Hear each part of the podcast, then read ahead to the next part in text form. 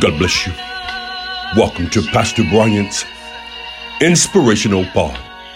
The word of the Lord shares with us in Psalms 13, verses 1 and 5. How long wilt thou forget me, O Lord?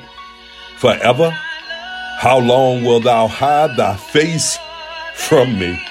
I don't know about you, but I can certainly identify with David in this psalm. You ever felt like God was playing hide and go seek with you? Seemed like whatever you were going through, whatever you were dealing with, God was nowhere to be found. Felt like you've been in this situation, in this predicament for a long period of time, to the point where you were like David, Lord, how long? How long you gonna hide from me? How long are you gonna be out of my reach? How long will it be in this predicament that I find myself in? But David shares with us in verse number five the answer to our question. He says, But I have trusted in thy mercy.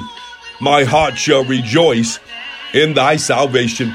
In other words, David is sharing with us that our answer can be found in the Word of God, that God is the source of our deliverance. He shares with us, but regardless and in spite of what we're going through, the answer is continue to trust in God. I want to encourage you on today that regardless and in spite of what you're going through, just keep trusting in the Lord.